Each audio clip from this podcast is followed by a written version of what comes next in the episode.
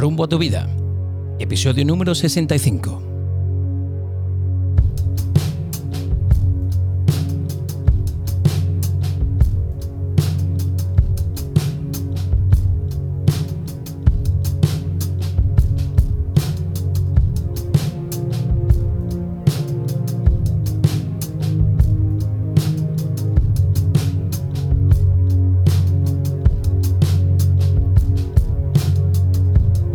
Hola, ¿qué tal amigos? Bienvenidos a un nuevo episodio de Rumbo a tu vida.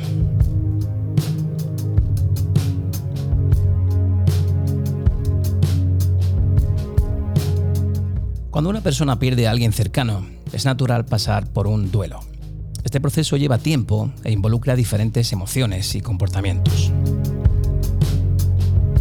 El duelo puede definirse como el proceso en el cual nos adaptamos física y psicológicamente a vivir una pérdida. Es una respuesta normal y saludable de una persona frente a una pérdida, como decimos. Mientras mayor sea nuestra cercanía hacia el objeto o persona perdida, más intenso será el duelo.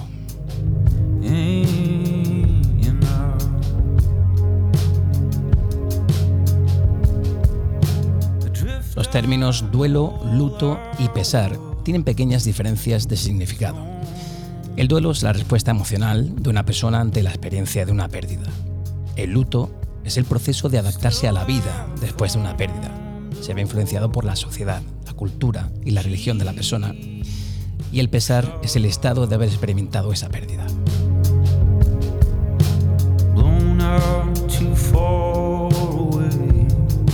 Las reacciones ante una pérdida se llaman reacciones del duelo.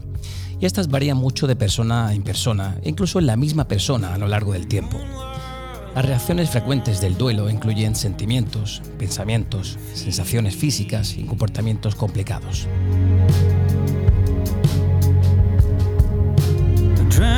Bien, pues para hablar de duelo, pérdida y acompañamiento, hoy contamos con la presencia de un invitado muy especial. Se trata de nuestro primer invitado italiano. Alberto vive en Barcelona desde el año 2006 y desde hace más de 14 años trabaja como terapeuta, especialista en duelos y pérdidas. Él tiene una consulta privada en Barcelona, pero también atiende online y de manera presencial, haciendo formaciones para profesionales de la salud y para directivos de empresas. Ha escrito dos libros, El coraje de romperse y 21 duelos. Y a nivel terapéutico, Alberto acompaña a las personas que están pasando por un proceso de duelo y acompaña hasta el último momento a las personas y a sus familias que están en la fase final.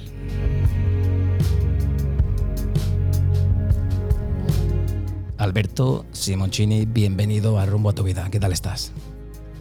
Hola Indrio, muchísimas gracias. Muy bien y muchas gracias por generar este espacio para compartir. Gracias a ti. Siempre ya decimos, el primer invitado italiano que tenemos aquí en el podcast. O sea que esto se va, esto se va haciendo internacional.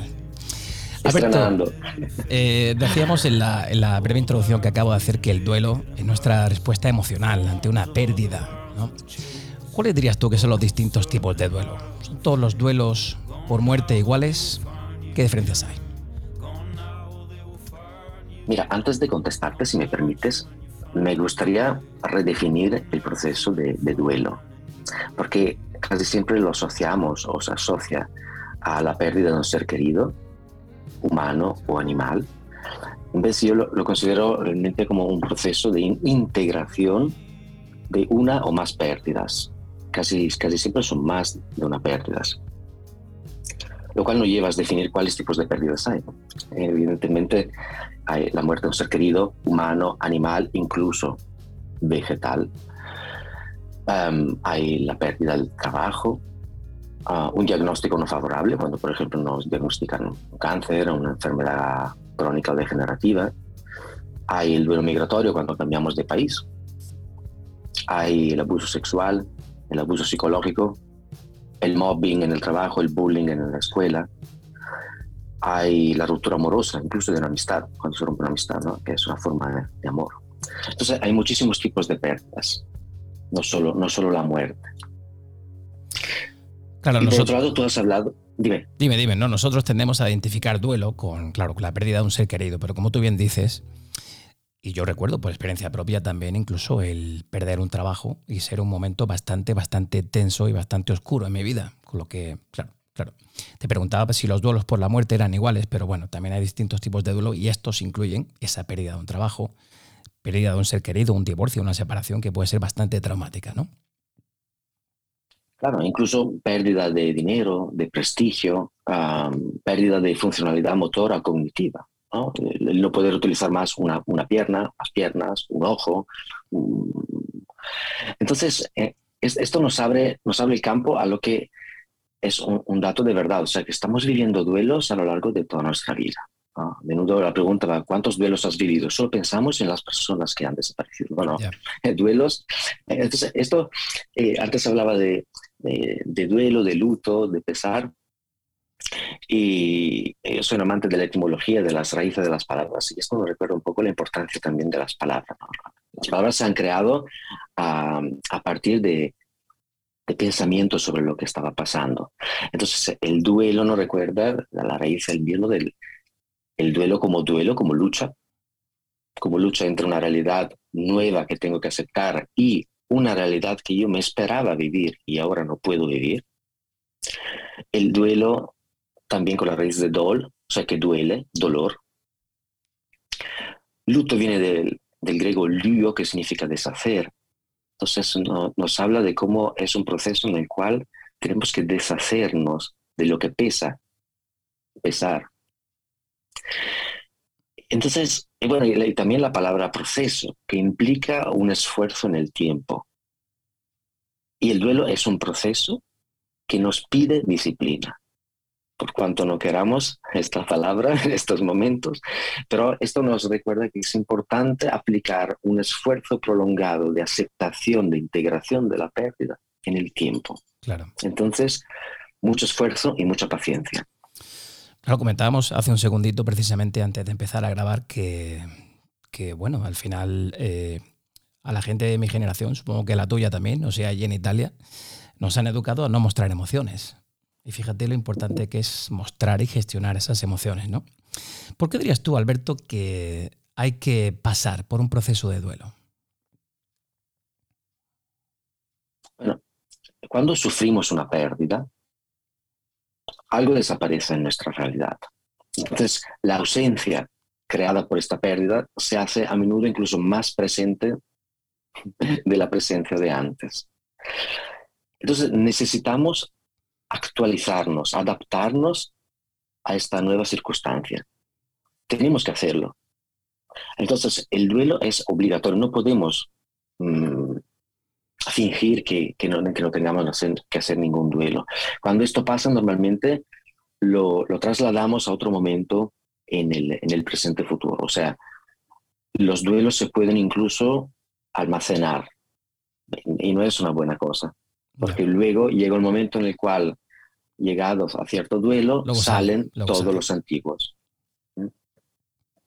Entonces es un proceso natural, evidentemente, de eh, realmente de aceptación de que la nueva realidad no es la que esperábamos. Y cuando antes hablábamos de, em, de duelo, de duelo como lucha, esto también nos viene bien recordar, porque nos recuerda que el sufrimiento en sí no surge de una pérdida, sino que surge del rechazo de la pérdida. O sea, yo sufro hasta que el momento en el cual lucho para decir, no, no quiero vivir eso, no, no quiero que esto haya pasado, no, no quiero que esto esté pasando. rechazo una pérdida. Rechazo una pérdida porque estoy deseando la no pérdida. O sea, hay un deseo frustrado y me crea sufrimiento. Claro. Cuando ceso de, luchar, entonces me rindo y ahí encuentro la paz. Explícanos, Alberto, cómo ¿Cómo, tú que has acompañado a muchísimas familias en momentos muy difíciles, ¿cómo es un proceso de duelo? Supongo que cada familia lo lleva de forma diferente, pero ¿qué pasos sueles, suelen darse en un proceso de duelo? Para resumirlo de manera muy, muy sencilla, empieza con un no y acaba con un sí. Negación y aceptación. Exacto. Entonces, este no, eh, imprimis, este no es enorme, evidentemente, es un rechazo total. Y luego a partir de ahí, cuando el sufrimiento es muy grande, el sufrimiento produce rabia, por lo cual hay una fase de, mucha rabia, incluso de envidia eh, con respecto a las personas que no han vivido lo que estás viviendo tú. Entonces, por ejemplo, personas que han perdido un hijo pueden envidiar a los otros padres que han perdido el hijo o, quien ha perdido los padres, puede envidiar a personas que igual tienen padres vivos y no los están cuidando. Y nosotros decir, mira, qué injusta que es la vida, ¿no? Yo sí que cuidaba de mis padres, o ahora sí que estoy descuidando, y tú que los tienes, los dejas en una residencia y no vas a verle en años. Eso también es normal, hace parte del proceso de rabia. La rabia sirve para no sentir el sufrimiento, para no sentir dolor, por lo cual cuando nos permitimos estar en contacto con este sufrimiento, la rabia también cesa. Y puedo estar en el sufrimiento. Duelos hay eh, diferentes, incluso frente a una pérdida similar, ninguna persona tiene la misma respuesta. ¿Vale? Em, por lo cual, como son los duelos, te diría siempre únicos y, cada proceso es realmente único. Además, casi nunca es una sola pérdida, sino que una pérdida esconde subpérdidas. Eh, no, por ejemplo, frente a la muerte de un ser querido, humano o animal incluso, quien muere no es solo el ser querido, sino que muere también una parte de ti, un rol, una historia, una narrativa que tú habías escrito en años, Mm, todo tiene que ver con la inversión emocional que hiciste en aquella relación. Evidentemente, si yo te digo que muerto Paco, tú no sientes nada porque no sabes ni quién es Paco. Pero si Paco era mi perro y he vivido 15 años con él, yo sí que estoy sufriendo mucho. Entonces, el dolor es realmente directamente proporcional a todo lo que ha sido mi inversión emocional. El tiempo, el amor, los mimos, las memorias compartidas. Esto es lo que luego voy pagando en el duelo. Por lo cual, la otra, la otra cara de la moneda es que cuando sufrimos podemos entender también el sufrimiento como la prueba de que ahí hubo amor. Qué bonito. Es una, es una moneda que cuesta mucho, pero esta es una prueba de que ahí hubo vida, hubo mm. amor, hubo algo importante. Alberto, como tú bien dices, cada persona tiene incuestionablemente sus propias reacciones al dolor, ¿no? Por lo tanto, el proceso de duelo también supongo que es diferente, ¿no? Dependiendo de cada uno. Algunas personas se encierran, no quieren saber nada del mundo. Otros dejan de comer, dicen que no tienen hambre. En este momento es importante, supongo, respetar el duelo y también los tiempos de cada persona.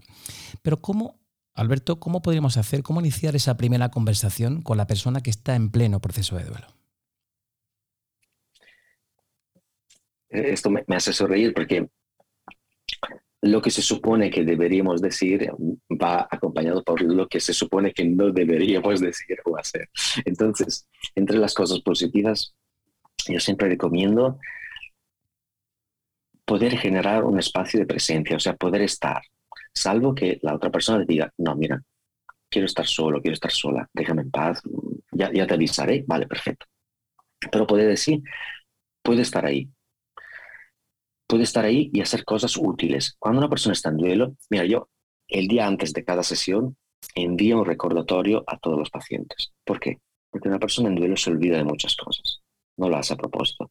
Se olvida de la sesión terapéutica, se olvida de, de ducharse, se olvida de comer, se olvida de muchísimas cosas.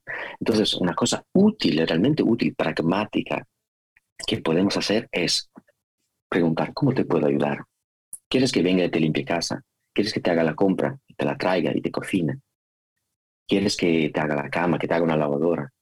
Em, papeleo, ¿no? Después de, por ejemplo, la pérdida de un ser querido, hay mucho papeleo antipático, desagradable, y con el banco y con el ayuntamiento.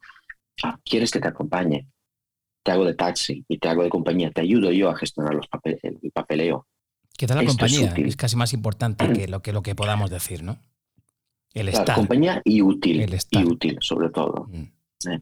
Y lo que, no, que tenemos que hacer es llenar los silencios pensando que, que, hacemos bien. Evidentemente, si queremos a una persona, tanto que sea un familiar, que sea un amigo o un conocido que queremos, no queremos verlo sufrir.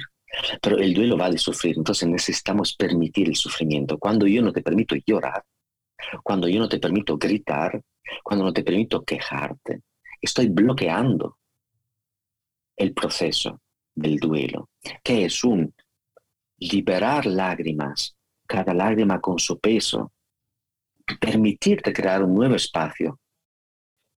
¿eh? Entonces, es inútil que yo te diga, no solo es inútil, que, sino que es negativo que yo diga, no llores, no pienses en eso, o típicas frases como, bueno, ya encontrarás a otra persona, o bueno, ya era mayor, o bueno, era un perro, es un hijo. Ya, ya. Fíjate que hace un ratito, antes de empezar a grabar, también te comentaba eso, ¿no? Yo hace siete años perdí a mis padres y, y bueno, como te vengo diciendo, éramos de la generación de no exteriorice las emociones, esto hay que tragarlo y hay que sufrirlo. Y me hubiera encantado encontrar a alguien como tú en ese momento para, para acompañarme y para gestionar un poquito todo aquello que me estaba sucediendo. Explícanos, Alberto, si te parece, cuál es tu papel como acompañante exactamente en un proceso de dolor. ¿En qué consiste tu, compañía o tu papel? Si quisiera resumirlo de una manera muy, muy corta, sería algo, algo más fácil lo que es difícil. Eso, acompañar, quien acompaña, quien acompaña eh, no es el protagonista, sino que es un poco, yo me veo como un bastón, un bastón de, de personas que, que, ahora mismo claudican un poco y les cuesta andar. Entonces soy lo que sirve para retomar un ritmo en el andar. hacer más fácil lo que es difícil significa también limpiar el camino. Casi siempre, bueno, hay muchas personas que viven duelos de manera natural y no necesitan terapeuta.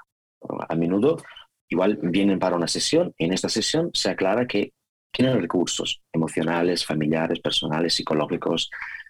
No hace falta un terapeuta. Pero en otros casos sí. Entonces, ¿a qué sirve el terapeuta? El terapeuta sirve para hacer que este proceso fluya de una manera más fácil, más dinámica, más natural.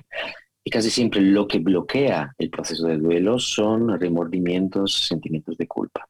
O sea, son aquellas cosas que ahora mismo decimos, ay, si volviera atrás en el tiempo, lo harían de manera diferente. Diría aquella cosa, no diría aquella cosa, haría aquella cosa, no haría aquella cosa. esto evidentemente no es posible. Es posible en el mundo emocional interior.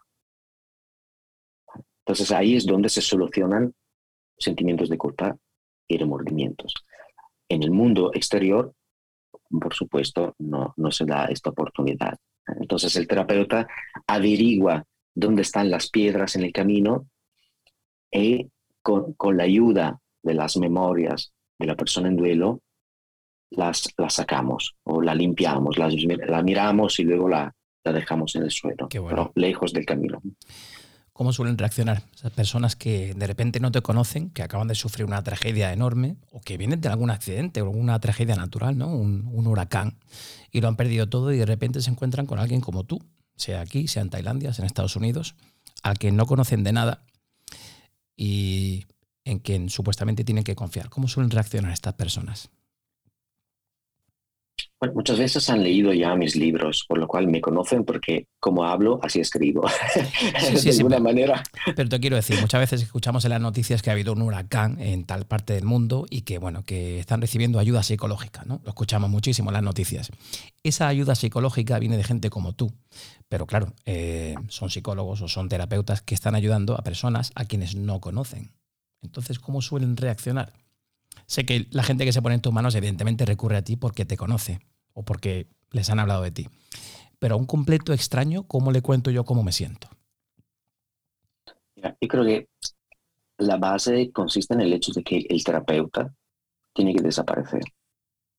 O sea, la persona que está en consulta siente que está en un espacio protegido, sanado, limpio, y está frente a alguien que no existe.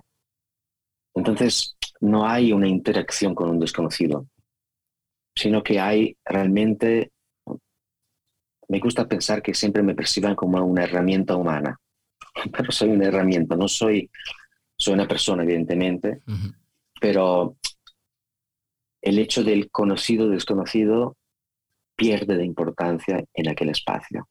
En aquel espacio yo soy un espejo, por eso de alguna manera desaparezco y soy, la persona se ve a sí misma cuando me habla a mí. Qué bien. ¿Tú crees que debemos ir a un, a terapia, a un terapeuta, si nos encontramos en un proceso de duelo. Tú acabas de decir que hay personas que pueden gestionar emocionalmente ese tipo de situaciones, pero no todo el mundo es capaz de gestionar según qué, qué tragedias en su vida. ¿Es conveniente ir a terapia? Es conveniente pagar a un personal trainer si vamos al gimnasio. Evidentemente, yo creo que sí. Ayuda, ¿no? Ayuda. Que ayuda, es una ayuda, ¿vale? Es, es son dos ojos más que te están eh, mirando, dos orejas más que te están escuchando. no creo que sea imprescindible, pero dando por supuesto que no tenemos que ir a terapia para hacer que el duelo sea más rápido, es evidente que un acompañamiento lo hace más rápido. Impide que el proceso se bloquee. Y también ayuda a que el proceso se haga más natural incluso en las relaciones familiares o de trabajo o con, los amigos. La verdad es que a menudo pasa que cuando una persona está en el duelo, después de un mes, normalmente las personas dicen, ah, todavía llora, todavía está llorando, como pasado un mes, ¿no? Como si un mes fuera la caducidad de un producto. ¿no? Eso justo lo, que te quería preguntar. ¿Y qué tiempo suele durar un proceso de duelo? el tiempo que haga falta. Claro, el tiempo que haga falta y cada caso supongo que es diferente. Pero si al cabo de un año esa persona, como tú bien dices, sigue llorando, sigue hundida, ¿qué tiempo suele ser, entre comillas, lo habitual? de promedio se suele hablar de entre seis meses y dos años. El problema es cuando se, acumulan diferentes pérdidas. Ese es el problema. Entonces, igual tú vienes porque ha, muerto papá, pero detrás de eso hay un diagnóstico de cáncer, la muerte de una novia que tuviste cuando tenías 28 años, en la pérdida del trabajo de hace un año y medio, hay otras pérdidas que estaban detrás y están esperando que tú las llores. Entonces, esto normalmente alarga el proceso porque ya no es por una pérdida, es por más pérdidas. Entonces, se necesita más tiempo porque has estado años acumulando lágrimas por llorar. Y ahora se abre, ¿no? Se abre de alguna manera, se abre la puerta y, y vienen todos. Qué bueno. Inevitablemente te escucho y me vienen a la cabeza mis propios duelos, ¿no? Duelos que yo ya he pasado. Y ahora, eh, mirando hacia atrás, eh, uno se da cuenta de lo mucho que, debería haber llorado. Y en mi caso yo creo que estuve de duelo como un buen año y medio, pero precisamente por eso que apuntas, ¿no? Porque se me juntaron varios duelos. Tragedias familiares y alguna pérdida de un ser querido muy cercanos en el tiempo y claro, cuesta gestionar todo esto. Hablando de este proceso, eh, Alberto, ¿cómo suelen vivir los niños o los adolescentes estos procesos de duelo? Yo creo que los niños lo viven de manera más natural, porque ya no tienen eh, una personalidad que lo complique todo. Eh, en este caso creo que sea muy importante que los adultos y los padres enseñen a los niños y a los adolescentes también. Que la vida es también sufrimiento. Hay una historia en, El coraje de romperse en la cual, eh, en la cual acabo diciendo, no, no le digas, no le digas que, es por la cebolla. O sea, cuando el niño te pregunta si estás llorando, no le digas que es porque acabas de cortar la cebolla, decirle la verdad. Dile que es porque estás sufriendo, porque la vida duele. Y esta es una verdad. No, no podemos decirle a los niños que la vida es felicidad, que la vida es para ser felices. la vida es para aprender a ser felices, porque la vida duele.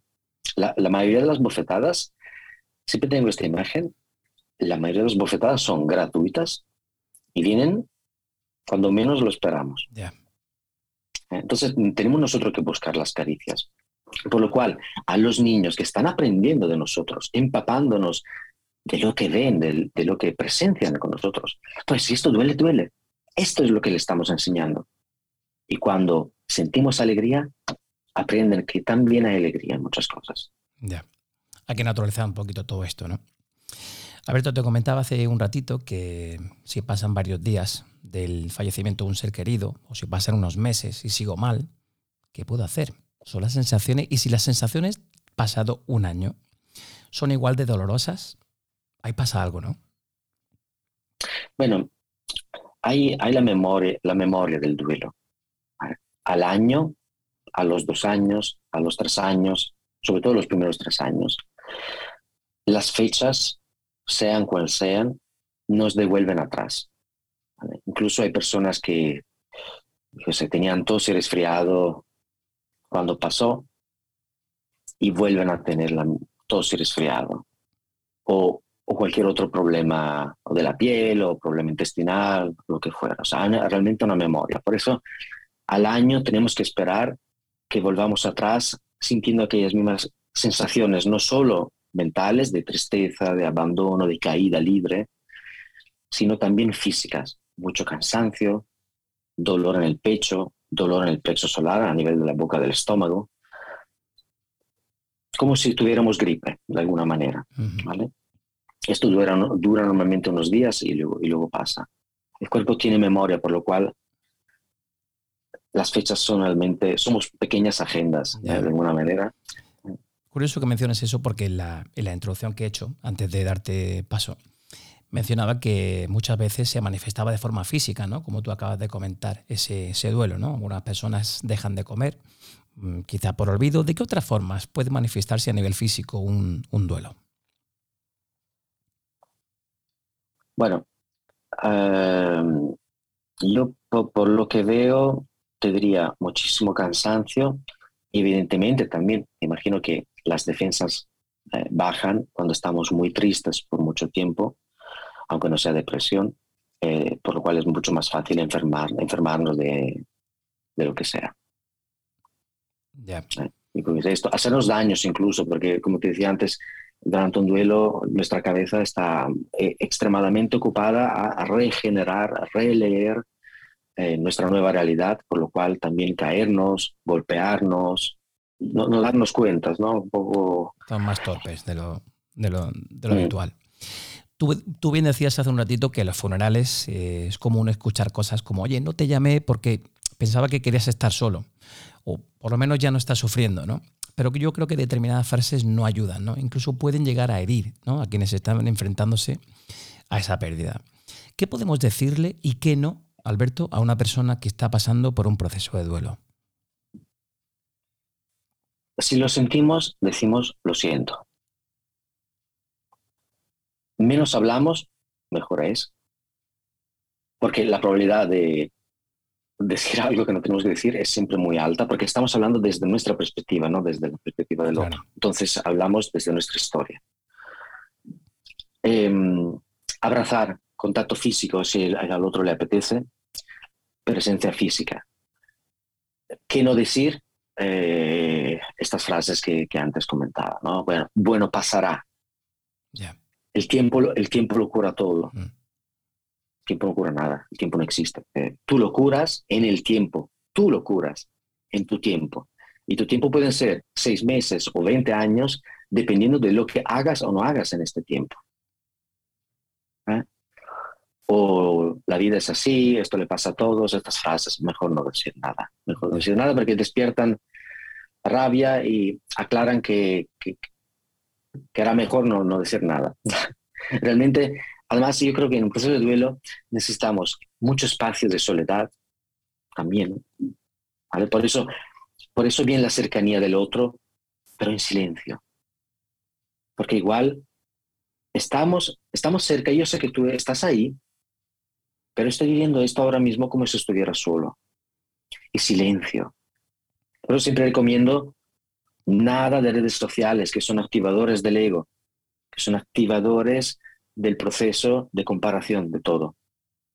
Menos televisión, incluso, bueno, en procesos de duelo tendemos a abusar un poco de todo, tanto que sea eh, juegos, sexo, deporte, drogas, alcohol, lo que sea, fumo. Permitirnos eventualmente aquel mínimo abuso, entre comillas, ¿vale? No adicción, evidentemente, pero mimarnos, eh, no juzgarnos, y lo mismo, el otro que está cerca, no juzgues. No digas, no, no hagas eso, no, haz esto, no, cállate. Dale un abrazo, cállate. Y por si acaso, aprovecha las lágrimas del otro y llora tú también. Alberto, yo llevo eh, un tiempo interesado en una temática que puede parecer un poco tétrica, pero me interesa muchísimo el tema de la muerte. ¿Qué crees tú que nos llega después de la muerte? ¿Por qué nos cuesta tanto hablar de este tema? ¿Por qué sigue siendo tabú todavía esto? Yo creo porque falta información. generalmente tenemos miedo a lo que no conocemos. La, base, la base del racismo, por ejemplo, de la homofobia, consiste en que no conocemos, entonces rechazamos. Por eso, bien lo de las intuiciones ah, o incluso de la fe o de las religiones, porque son intuiciones y a veces si, si resuenas con eso, te sientes más cómodo con este tema. Yo creo que la muerte es lo, contrario, evidentemente, del nacimiento. Y esto lo vemos en la naturaleza, lo vemos. la vida es un proceso de transformación. Cuando andas por un bosque, andas sobre eh, plantas, hojas, insectos muertos que han vivido. O sea, han nacido y luego han muerto. Luego se deja la, la materia, se queda aquí en el planeta Tierra.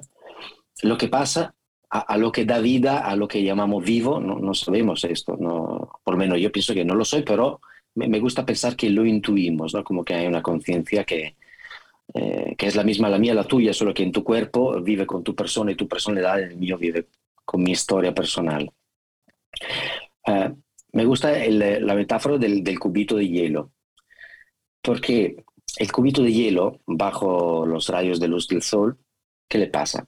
podemos decir que se deshace de alguna manera. Y cuando ya no es cubo, es agua.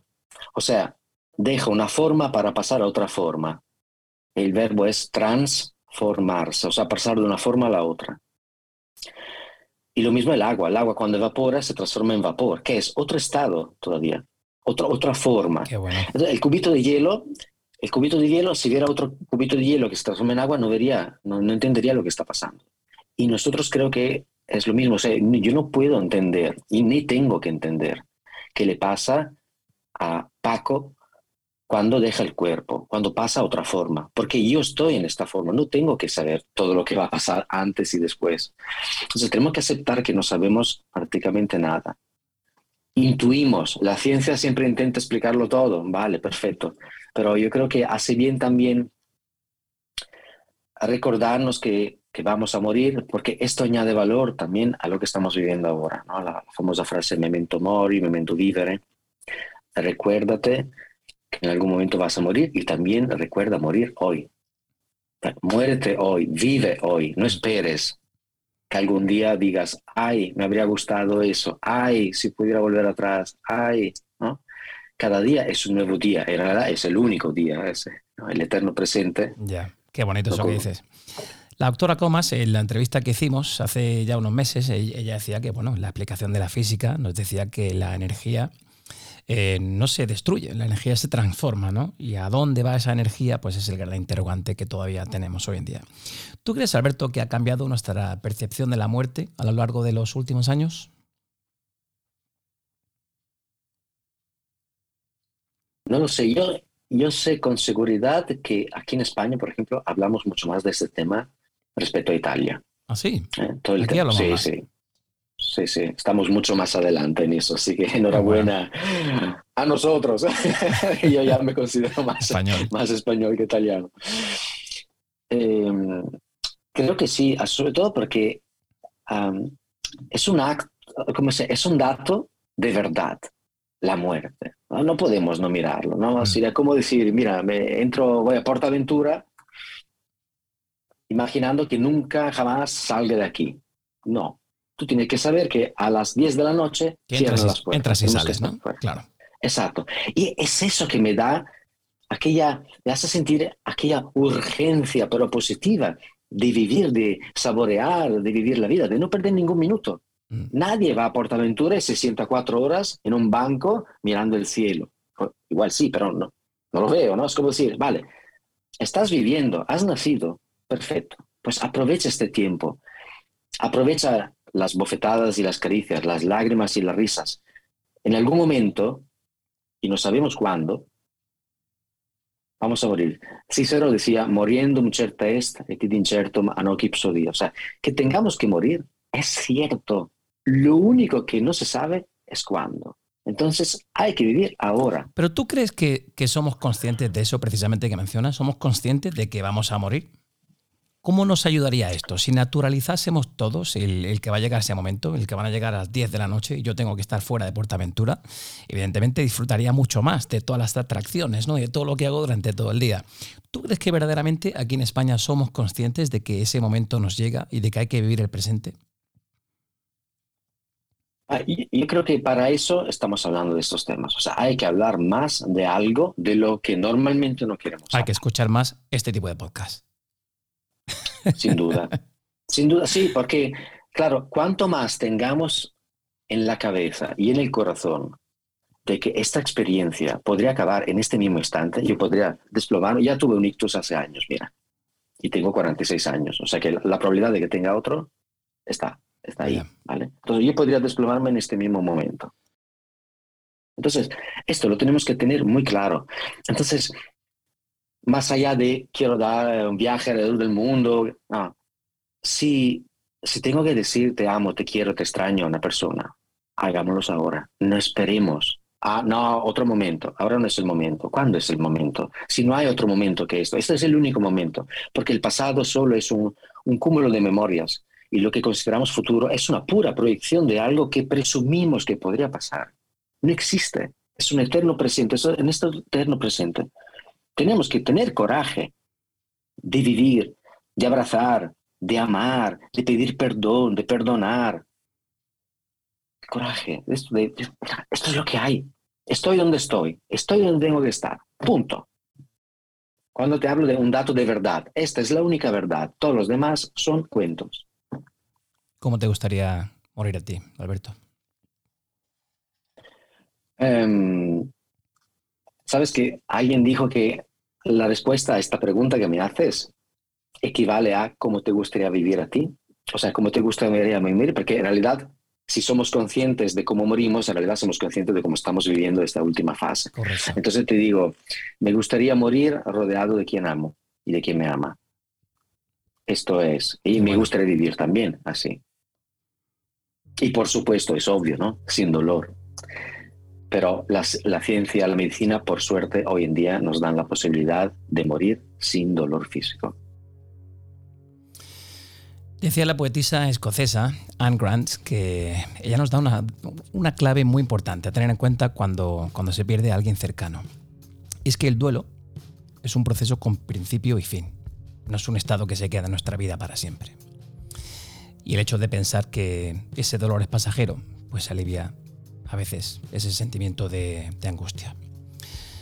Alberto, gracias por haber condiviso el tuo tiempo y la tua saggezza. Muchísimas gracias por haber gracias Gracias a Alberto por haber compartido su tiempo y su sabiduría con todos nosotros. Y seguro que hay personas que escuchando este podcast encuentran un poquito de confort y de reconfortamiento en su vida. Gracias mil, Alberto, por, por encontrar este hueco. Gracias a ti, Andrew, por eh, crear este espacio que espero será muy útil para, aunque sea para una sola persona, pues habremos logrado el objetivo. Gracias. Un fuerte abrazo.